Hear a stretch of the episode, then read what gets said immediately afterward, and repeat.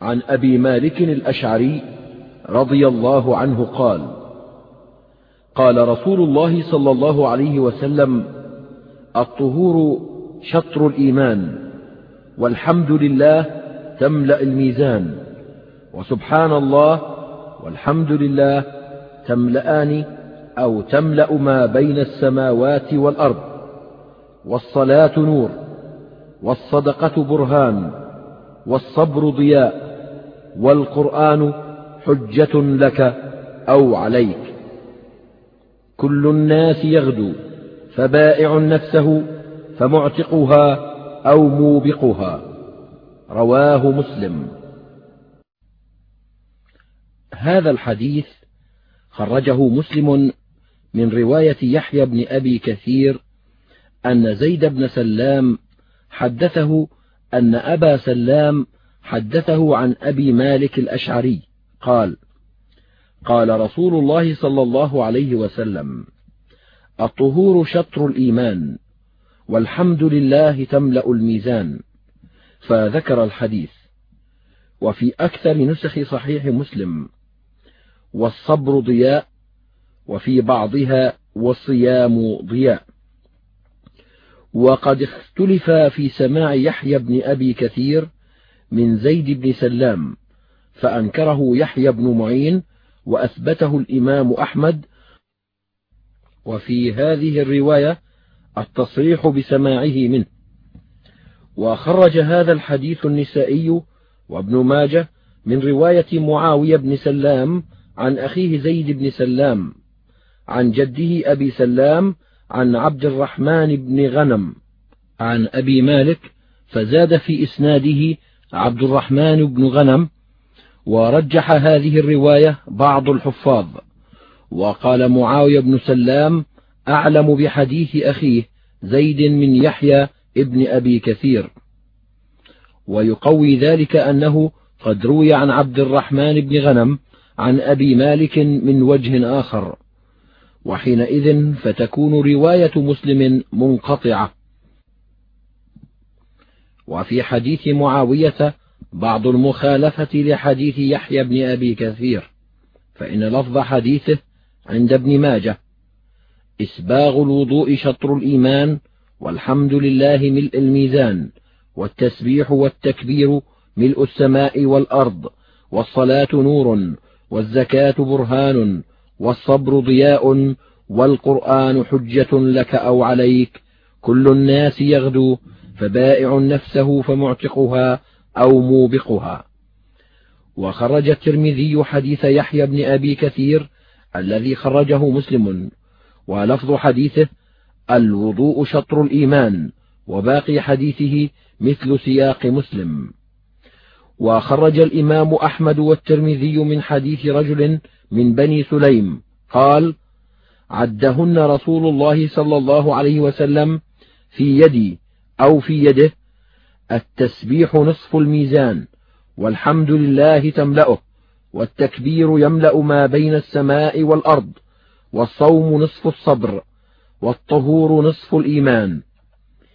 فقوله صلى الله عليه وسلم الطهور شطر الإيمان فسر بعضهم الطهور ها هنا بترك الذنوب كما في قوله تعالى إنهم أناس يتطهرون.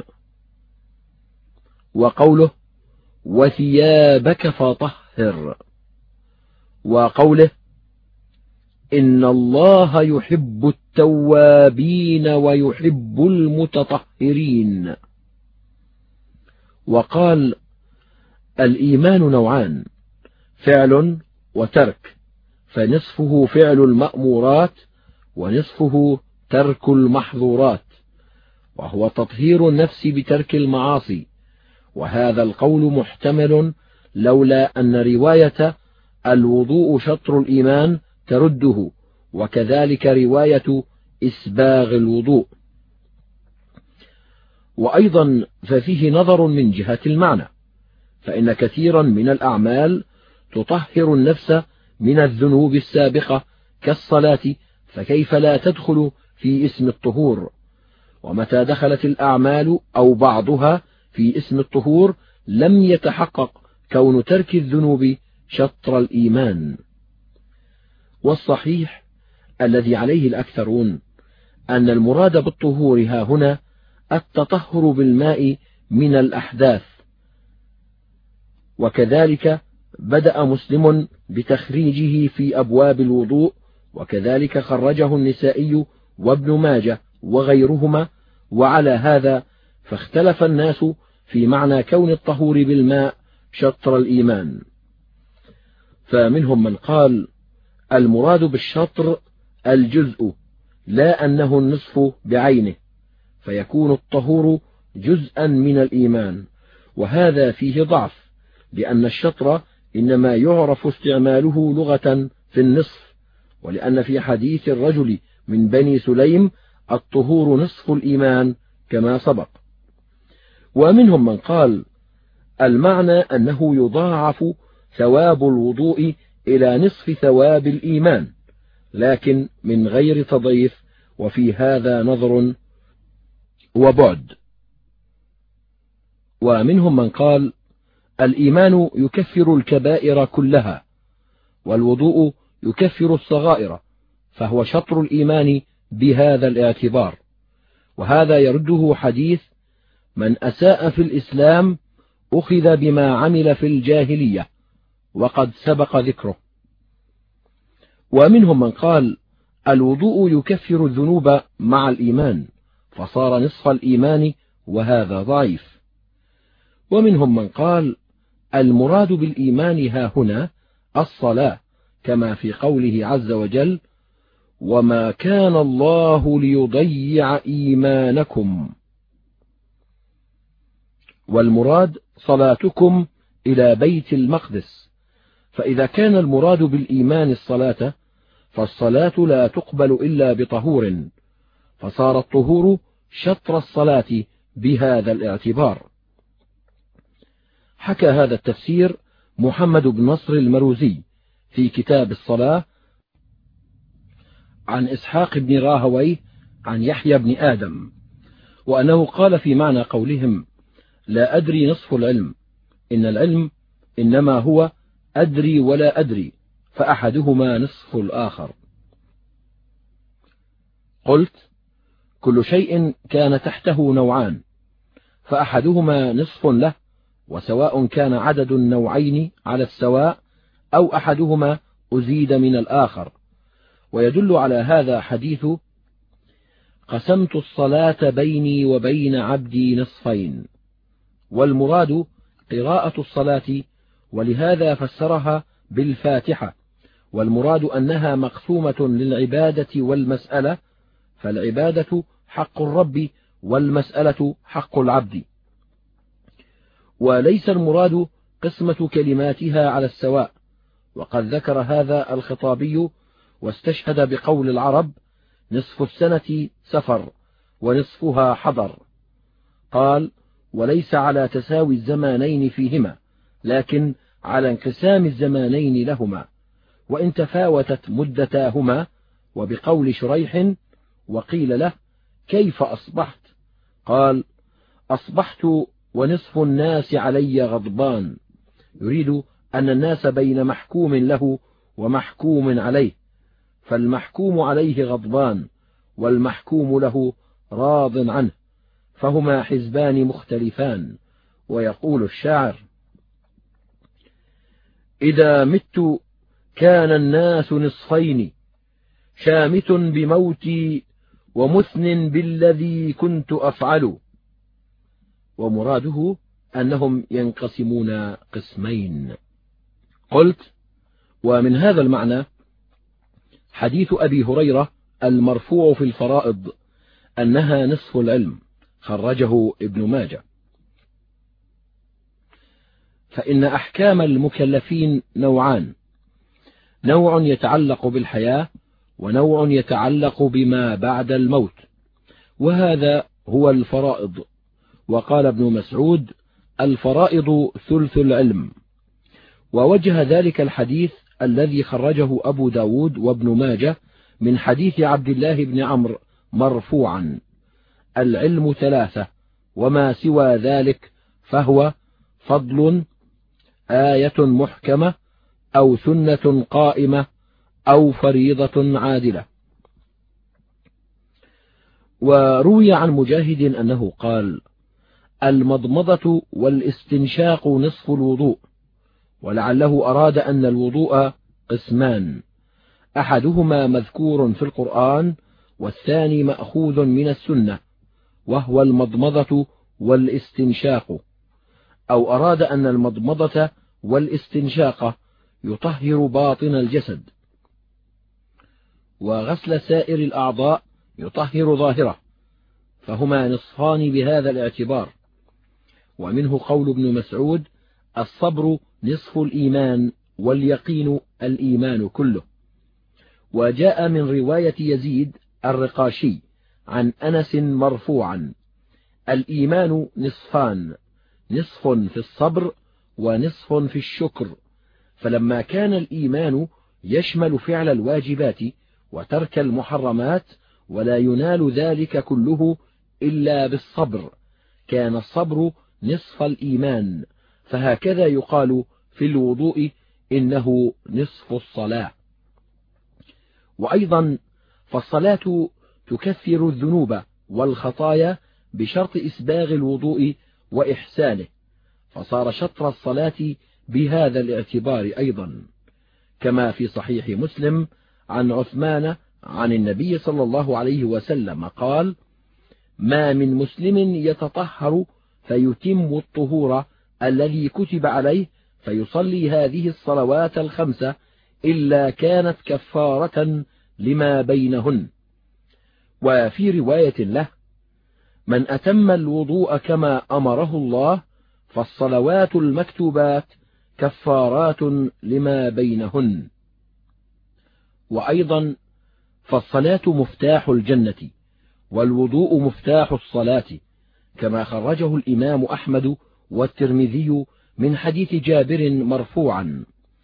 وكل من الصلاة والوضوء موجب لفتح أبواب الجنة كما في صحيح مسلم عن عقبة بن عامر سمع النبي صلى الله عليه وسلم يقول ما من مسلم يتوضأ فيحسن وضوءه ثم يقوم فيصلي ركعتين يقبل عليهما بقلبه ووجهه إلا وجبت له الجنة.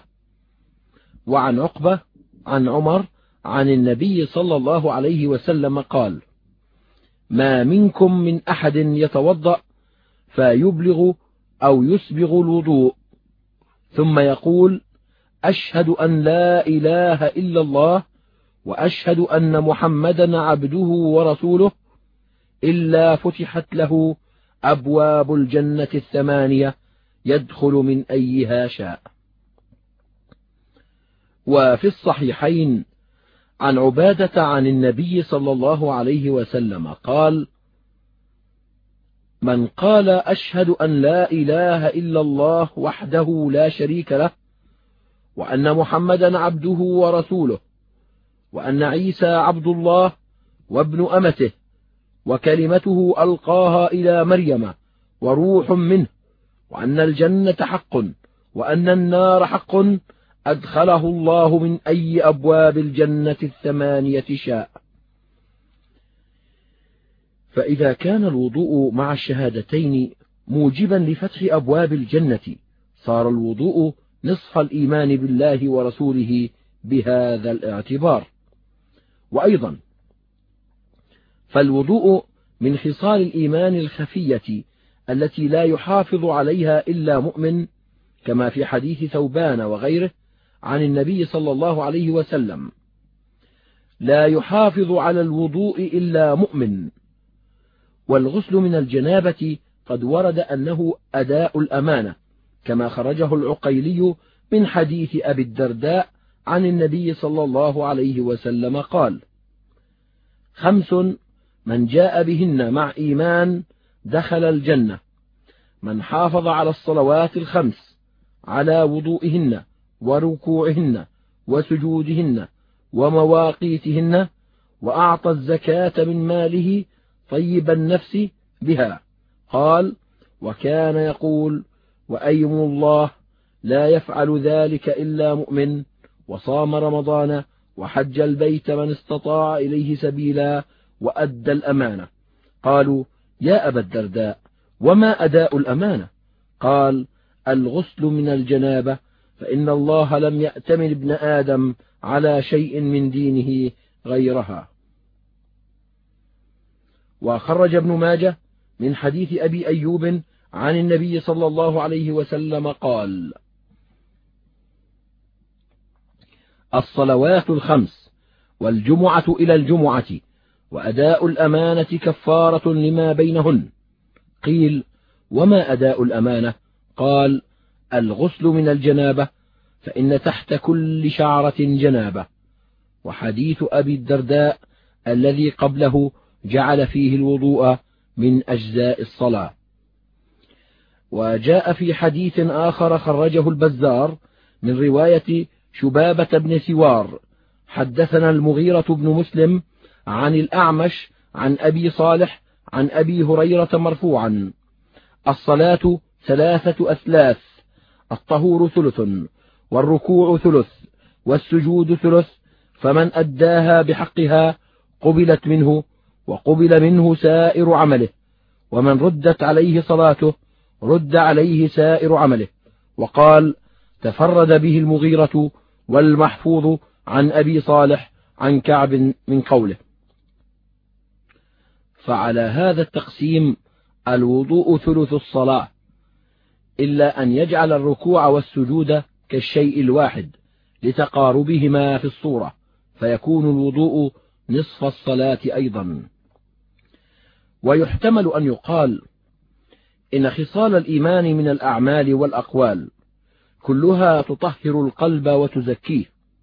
وأما الطهارة بالماء فهي تختص بتطهير الجسد وتنظيفه. فصارت خصال الإيمان قسمين. أحدهما يطهر الظاهر والآخر يطهر الباطن. فهما نصفان بهذا الاعتبار. والله أعلم بمراده ومراد رسوله في ذلك كله. وقوله صلى الله عليه وسلم والحمد لله تملأ الميزان وسبحان الله والحمد لله تملأان أو تملأ ما بين السماوات والأرض. فهذا شك من الراوي في لفظه وفي رواية النسائي وابن ماجه والتسبيح والتكبير ملء السماء والأرض. وفي حديث الرجل من بني سليم التسبيح نصف الميزان والحمد لله تملأه والتكبير يملأ ما بين السماء والأرض. وخرج الترمذي من حديث الإفريقي عن عبد الله بن يزيد عن عبد الله بن عمرو عن النبي صلى الله عليه وسلم قال التسبيح نصف الميزان والحمد لله تملأه ولا إله إلا الله ليس لها دون الله حجاب حتى تصل إليه. وقال ليس إسناده بالقوي. قلت اختلف في إسناده على الإفريقي فروي عنه عن أبي علقمة عن أبي هريرة عن النبي صلى الله عليه وسلم. وفيه زيادة. والله أكبر ملء السماوات والأرض. روى جعفر الفريابي في كتاب الذكر وغيره من حديث علي عن النبي صلى الله عليه وسلم قال الحمد لله ملء الميزان. وسبحان الله نصف الميزان. ولا إله إلا الله والله أكبر ملء السماوات والأرض وما بينهن. وخرج الفريابي أيضا من حديث معاذ بن جبل عن النبي صلى الله عليه وسلم قال كلمتان إحداهما من قالها لم يكن لها ناهية دون العرش والأخرى تملأ ما بين السماء والأرض. لا إله إلا الله والله أكبر. فقد تضمنت هذه الأحاديث فضل هذه الكلمات الأربع التي هي أفضل الكلام وهي سبحان الله والحمد لله ولا إله إلا الله والله أكبر. فأما الحمد لله فاتفقت الأحاديث كلها على أنه يملأ الميزان وقد قيل إنه ضرب مثل وإن المعنى لو كان الحمد جسما لملأ الميزان. وقيل بل الله عز وجل يمثل أعمال بني آدم وأقوالهم صورا ترى يوم القيامة وتوزن. كما قال النبي صلى الله عليه وسلم يأتي القرآن يوم القيامة تقدمه البقرة وآل عمران كأنهما غمامتان أو غيايتان أو فرقان من طير صواف. وقال كلمتان حبيبتان إلى الرحمن ثقيلتان في الميزان خفيفتان على اللسان. سبحان الله وبحمده سبحان الله العظيم. وقال أثقل ما يوضع في الميزان الخلق الحسن وكذلك المؤمن يأتيه عمله الصالح في قبره في أحسن صورة والكافر يأتيه عمله في أقبح صورة. وروي أن الصلاة والزكاة والصيام وأعمال البر تكون حول الميت في قبره تدافع عنه وأن القرآن يصعد فيشفع له. وأما سبحان الله ففي رواية مسلم سبحان الله والحمد لله تملأ أو تملأان ما بين السماء والأرض. فشك الراوي في الذي يملأ ما بين السماء والأرض. هل هو الكلمتان أو إحداهما؟ وفي رواية النسائي وابن ماجه التسبيح والتكبير ملء السماء والأرض. وهذه الرواية أشبه وهل المراد أنهما معا يملآن ما بين السماء والأرض أو أن كلا منهما يملأ ذلك؟ هذا محتمل. وفي حديث أبي هريرة والرجل الآخر أن التكبير وحده يملأ ما بين السماء والأرض. وبكل حال فالتسبيح دون التحميد في الفضل كما جاء صريحا في حديث علي وأبي هريرة وعبد الله بن عمرو والرجل من بني سليم أن التسبيح نصف الميزان والحمد لله تملأه. وسبب ذلك أن التحميد إثبات المحامد كلها لله.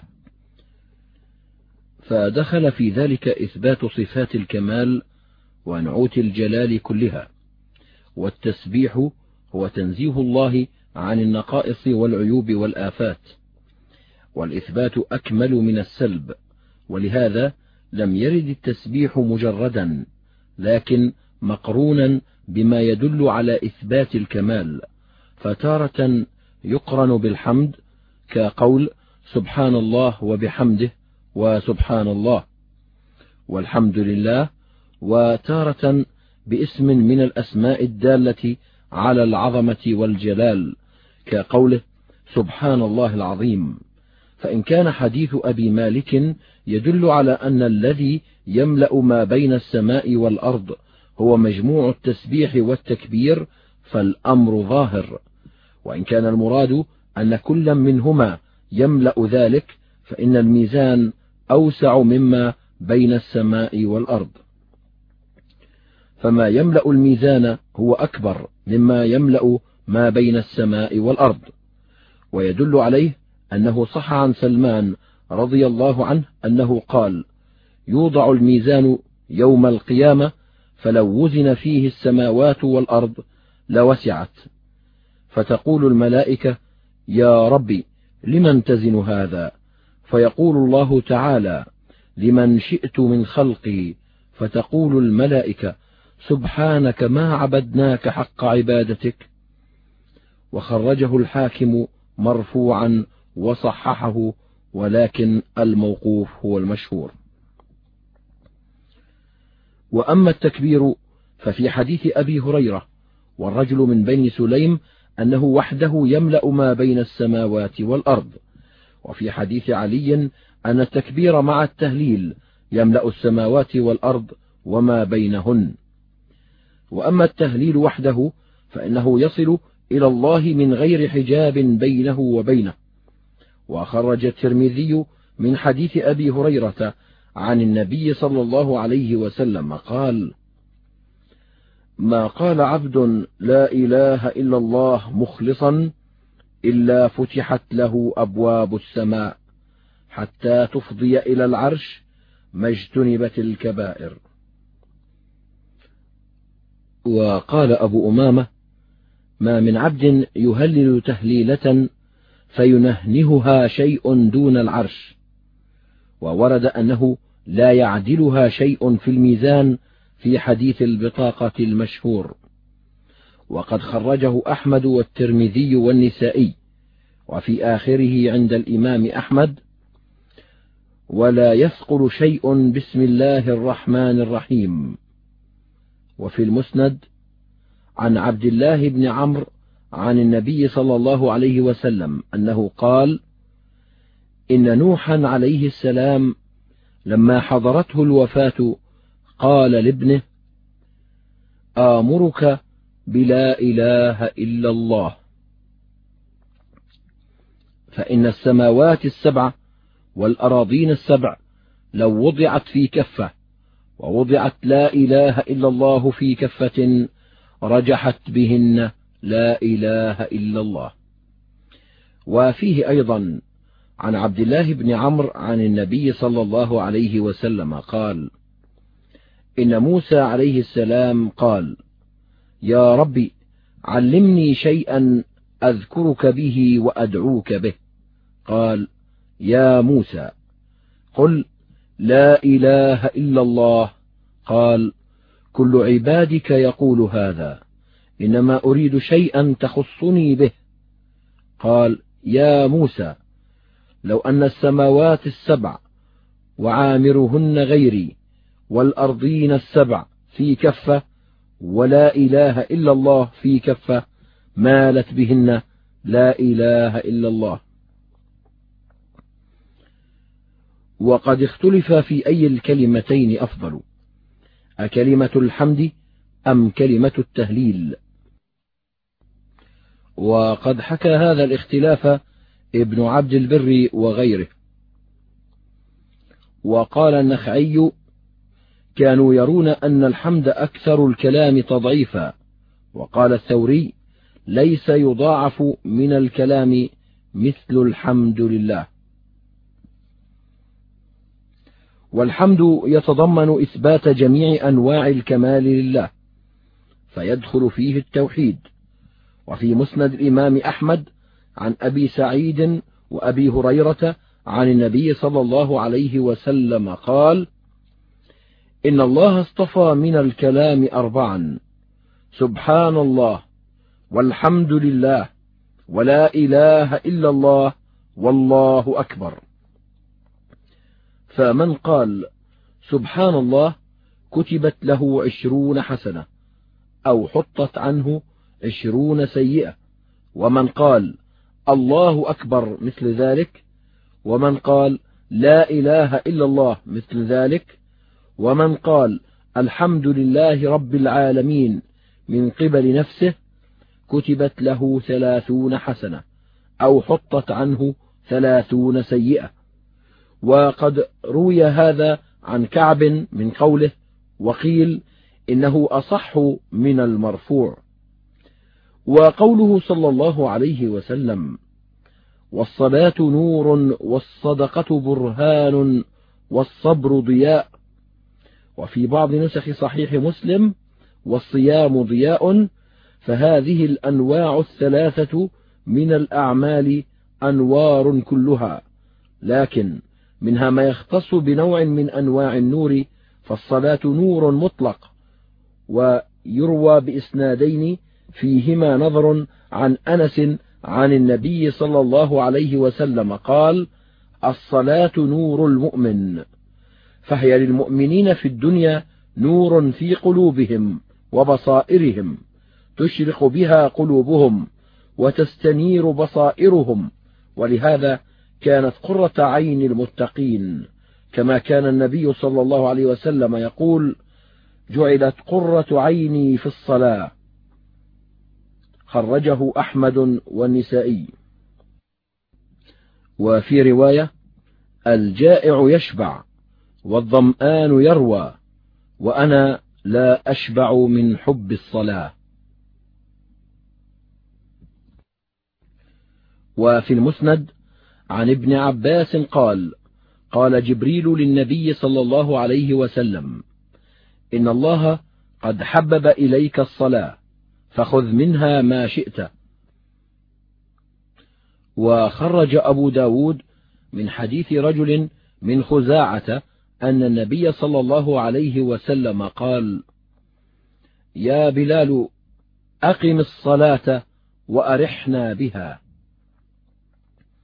قال مالك بن دينار قرأت في التوراة يا ابن آدم لا تعجز أن تقوم بين يدي في صلاتك باكيا فأنا الذي اقتربت بقلبك وبالغيب رأيت نوري. يعني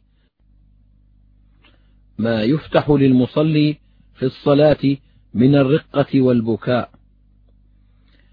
وخرج الطبراني من حديث عبادة بن الصامت مرفوعا. إذا حافظ العبد على صلاته فأقام وضوءها وركوعها وسجودها والقراءة فيها. قالت له حفظك الله كما حفظتني. وصعد بها إلى السماء ولها نور حتى تنتهي إلى الله عز وجل فتشفع لصاحبها. وهي نور للمؤمنين في قبورهم ولا سيما صلاة الليل كما قال أبو الدرداء صلوا ركعتين في ظلم الليل لظلمة القبور وكانت رابعة قد فترت عن وردها بالليل مدة فأتاها آت في منامها فأنشدها.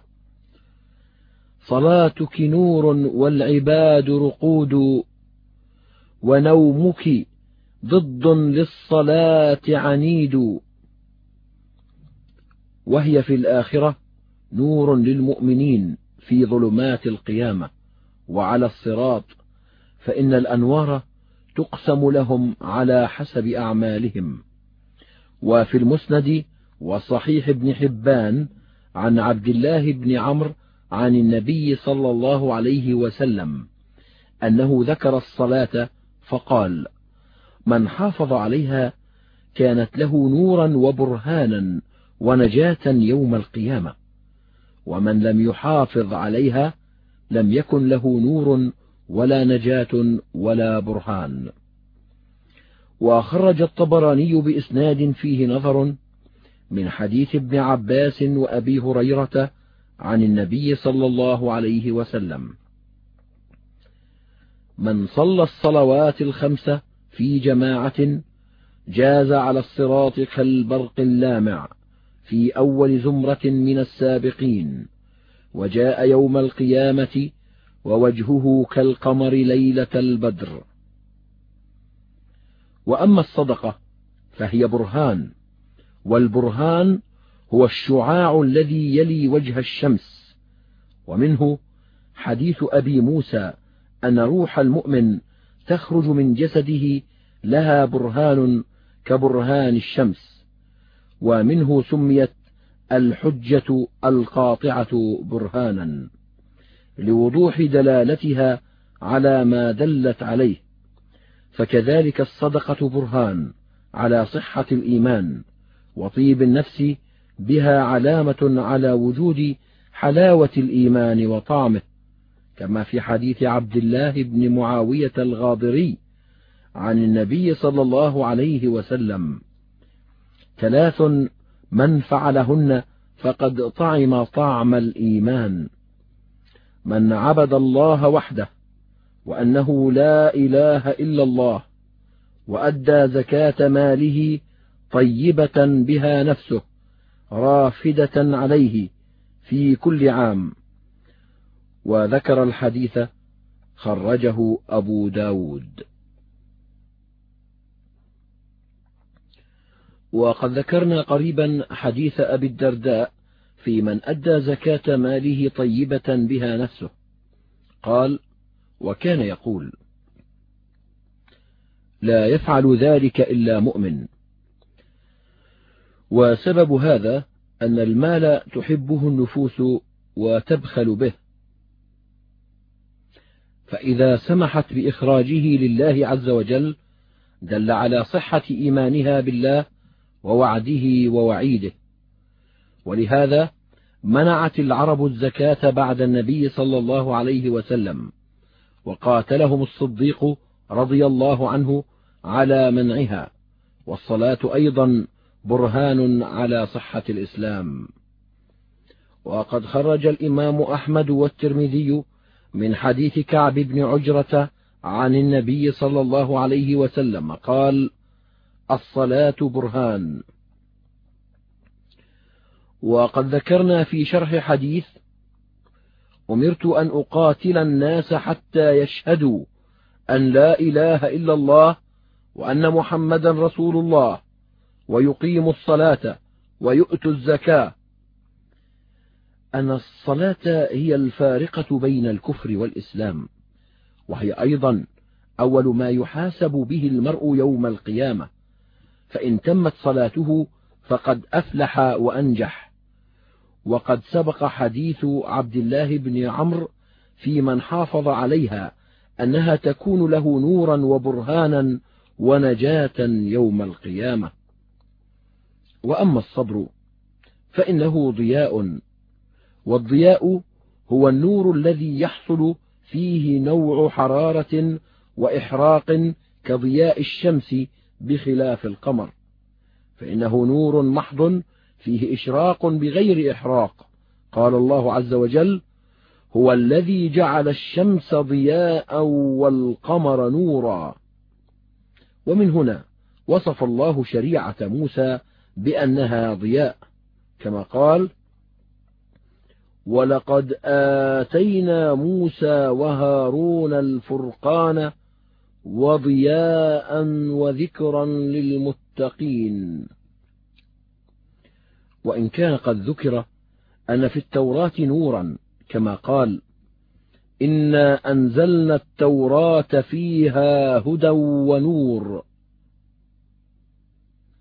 ولكن الغالب على شريعتهم الضياء لما فيها من الآثار والأغلال والأثقال. ووصف شريعة محمد صلى الله عليه وسلم بأنها نور لما فيها من الحنيفية السمحة.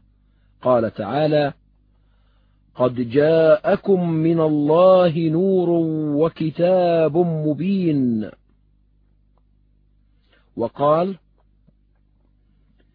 الذين يتبعون الرسول النبي الأمي الذي يجدونه مكتوبا عندهم في التوراة والإنجيل يأمرهم بالمعروف وينهاهم عن المنكر ويحل لهم الطيبات ويحرم عليهم الخبائث ويضع عنهم إصرهم والأغلال التي كانت عليهم فالذين آمنوا به وعزروه ونصروه واتبعوا النور الذي أنزل معه أولئك هم المفلحون.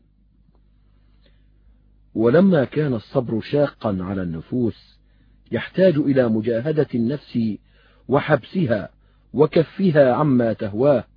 كان ضياء فإن معنى الصبر في اللغة الحبس ومنه قتل الصبر وهو أن يحبس الرجل حتى يقتل. والصبر المحمود أنواع. منه صبر على طاعة الله عز وجل ومنه صبر على معاصي الله عز وجل ومنه صبر على أقدار الله عز وجل والصبر على الطاعات وعن المحرمات أفضل من الصبر على الأقدار المؤلمة. صرح بذلك السلف منهم سعيد بن جبير وميمون بن مهران وغيرهما. وقد روي بإسناد ضعيف من حديث علي مرفوعا. إن الصبر على المصيبة يكتب به للعبد ثلاثمائة درجة وإن الصبر على الطاعة يكتب له به ستمائة درجة وإن الصبر عن المعاصي يكتب له به تسعمائة درجة. وقد خرجه ابن أبي الدنيا وابن جرير الطبري. ومن أفضل أنواع الصبر الصيام فإنه يجمع الصبر على الأنواع الثلاثة. لأنه صبر على طاعة الله عز وجل وصبر عن معاصي الله لأن العبد يترك شهواته لله عز وجل ونفسه قد تنازعه إليها. ولهذا في الحديث الصحيح إن الله عز وجل يقول كل عمل ابن آدم له إلا الصيام فإنه لي وأنا أجزي به. إنه ترك شهوته وطعامه وشرابه من أجلي. وفيه أيضا صبر على الأقدار المؤلمة بما قد يحصل للصائم من الجوع والعطش. وكان النبي صلى الله عليه وسلم يسمي شهر الصيام شهر الصبر. وقد جاء في حديث الرجل من بني سليم عن النبي صلى الله عليه وسلم إن الصوم نصف الصبر وربما عسر الوقوف على سر كونه نصف الصبر أكثر من عسر الوقوف على سر كون الطهور شطر الإيمان والله أعلم. وقوله صلى الله عليه وسلم والقرآن حجة لك أو عليك. قال الله عز وجل وننزل من القرآن ما هو شفاء ورحمة للمؤمنين. ولا يزيد الظالمين إلا خسارا. قال بعض السلف ما جالس أحد القرآن فقام عنه سالما بل إما أن يربح أو أن يخسر. ثم تلا هذه الآية. وروى عمرو بن شعيب عن أبيه عن جده عن النبي صلى الله عليه وسلم قال يمثل القرآن يوم القيامة رجلا فيؤتى بالرجل قد حمله. فخالف أمره فيتمثل له خصما فيقول يا ربي حملته إياي فشر حامل تعدى حدودي وضيع فرائضي وركب معصيتي وترك طاعتي فما يزال يقذف عليه بالحجج حتى يقال شأنك به فيؤخذ بيده فما يرسله حتى يكبه على منخره في النار ويؤتى بالرجل الصالح كان قد حمله وحفظ أمره فيتمثل خصما دونه فيقول يا ربي حملته إياي فخير حامل حفظ حدودي وعمل بفرائضي واجتنب معصيتي واتبع طاعتي فما يزال يقذف له بالحجج حتى يقال شأنك به. فيأخذه بيده فما يرسله حتى يلبسه حلة الاستبرق ويعقد عليه تاج الملك ويسقيه كأس الخمر. وقال ابن مسعود القرآن شافع مشفع وماحل مصدق فمن جعله أمامه قاده إلى الجنة. ومن جعله خلف ظهره قاده إلى النار. وعنه قال يجيء القرآن يوم القيامة فيشفع لصاحبه فيكون قائدا إلى الجنة أو يشهد عليه فيكون سائقا إلى النار. وقال أبو موسى الأشعري إن هذا القرآن كائن لكم أجرا وكائن عليكم وزرا فاتبعوا القرآن ولا يتبعكم القرآن فإنه من اتبع القرآن هبط به على رياض الجنة ومن اتبعه القرآن زخ في قفاه فقذفه في النار. قوله صلى الله عليه وسلم كل الناس يغدو فبائع نفسه فمعتقها أو موبقها وخرج الإمام أحمد وابن حبان من حديث كعب بن عجرة عن النبي صلى الله عليه وسلم قال الناس غاديان فمبتاع نفسه فمعتق نفسه وموبقها. وفي رواية خرجها الطبراني الناس غاديان فبائع نفسه فموبقها وفاد نفسه فمعتقها.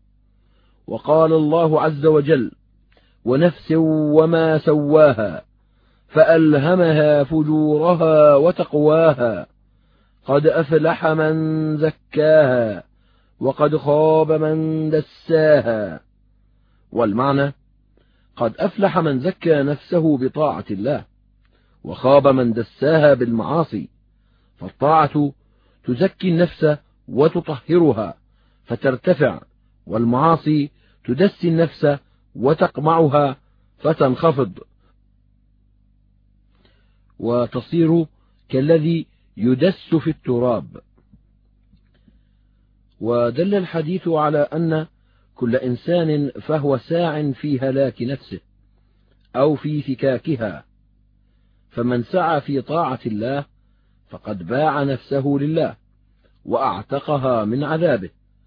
ومن سعى في معصية الله فقد باع نفسه بالهوان وأوبقها بالآثام الموجبة لغضب الله وعقابه. قال الله عز وجل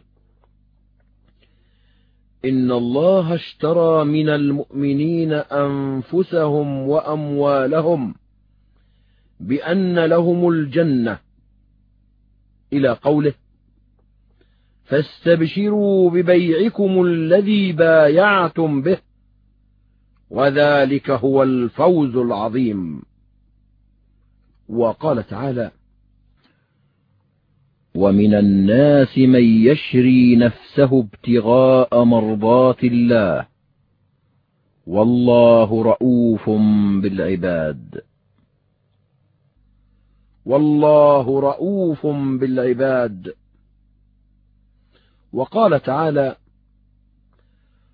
قل إن الخاسرين الذين خسروا أنفسهم وأهليهم يوم القيامة ألا ذلك هو الخسران المبين.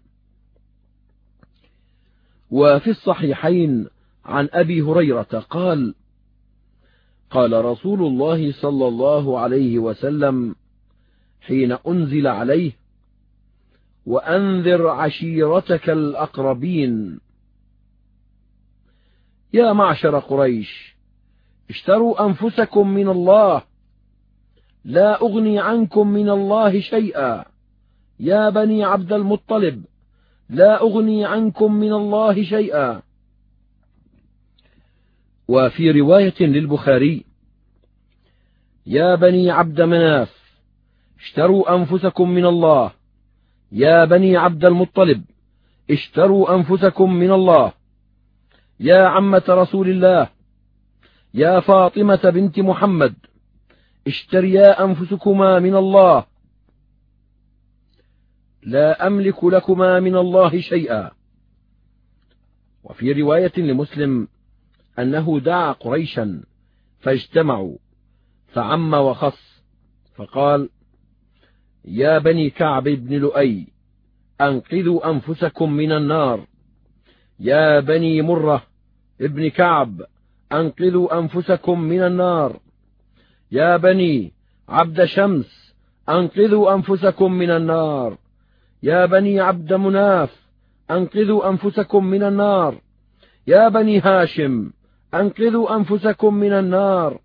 يا بني عبد المطلب أنقذوا أنفسكم من النار. يا فاطمة أنقذي نفسك من النار فإني لا أملك لكم من الله شيئا. وخرج الطبراني والخرائطي من حديث ابن عباس مرفوعا.